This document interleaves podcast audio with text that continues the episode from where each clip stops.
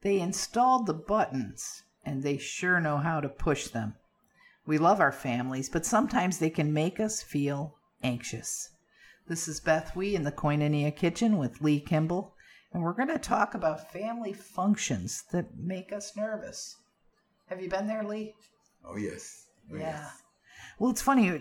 Sometimes we're dragged out of the now. We're learning how to live in the now if we're trying to live a 12 step lifestyle. And the now is this powerful moment of right here, right now. Stay where your feet are. Uh, you know, one day at a time, one moment at a time. Those kind of ideas.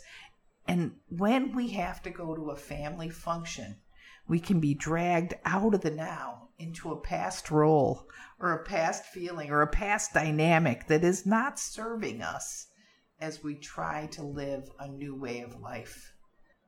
I, you know, I love my family, but sometimes when I'm with them, I revert to the person I was when I used to live with them, Mm. which is many years ago now. So I don't want to be that person. Uh, I I was less confident. I was less hooked up with the higher power. I was less sure about what my gifts and talents were. I was less willing to be who I was created to be. And I, I don't like to go back to that old way of life, even if it's just in my mind. Well, an old way of life. It's one of my situations in my life when I was young. I was. It's not a great saying, but the black sheep of the family, if you will. I was the problem. The family mantra was, "What are we going to do about Lee?"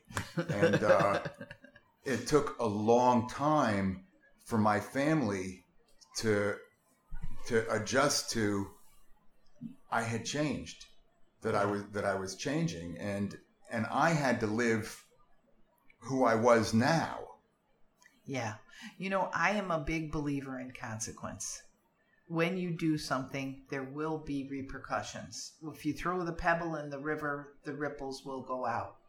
Now, for some of us, our past lifestyle has consequences. We may have people in our families who still don't talk to us mm-hmm. years after we've made a, a change and embraced a new way of living. Don't let that freak you out because you're not alone if you're living through that. But if you are not living through that and you've been invited back to things with the family and you feel anxious, like they make me feel anxious when fill in the blank, hmm. we're going to give you some ideas of what to do. And I I remember when I was first living the 12 step way of life, I had to set time limits with my family. I I know that sounds a little bit crazy, but I could do it for so long and then I needed a break. So I came to family functions with a break installed. Like um, I'm back in town, quote Oh, quote. yeah. So at three o'clock, I'm meeting a friend for coffee, and so I have till three. I have till two forty-five, and then I'll be back for dinner, and and that worked out for me. Have you ever had any Well, what- tools that you've used? What you're making me think of with that is, and just people even that that aren't haven't struggled and stuff. My wife and her son have a mutually acknowledged four day limit. yeah, They know they're good together for four days, and af- after that, I guess you could say it's no lo- it's not as comfortable, right, right, and they know that. yeah, and and that's okay. Yeah, That's actually living the reality, not the desire. not know- yeah, living as it is as opposed to as I wish it was. Yeah. And, you know, I mentioned that I would say I'm going to meet someone for coffee. That meant that I had a way out.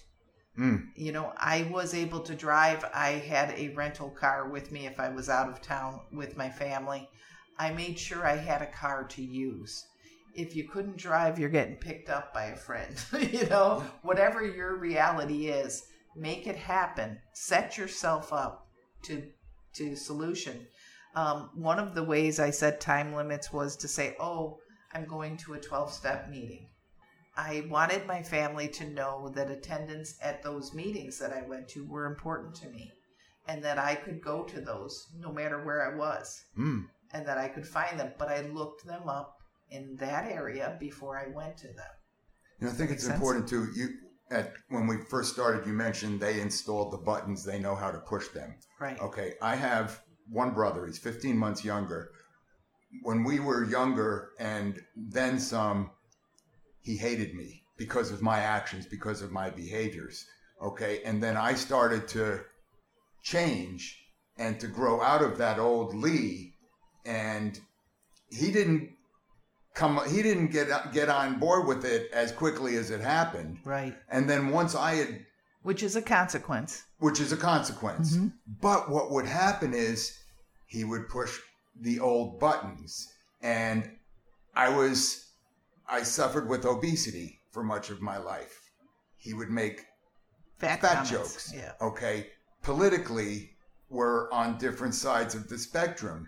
He would antagonize and, you know, mm-hmm. and my, and one of the things that happened You is would I, pick a fight.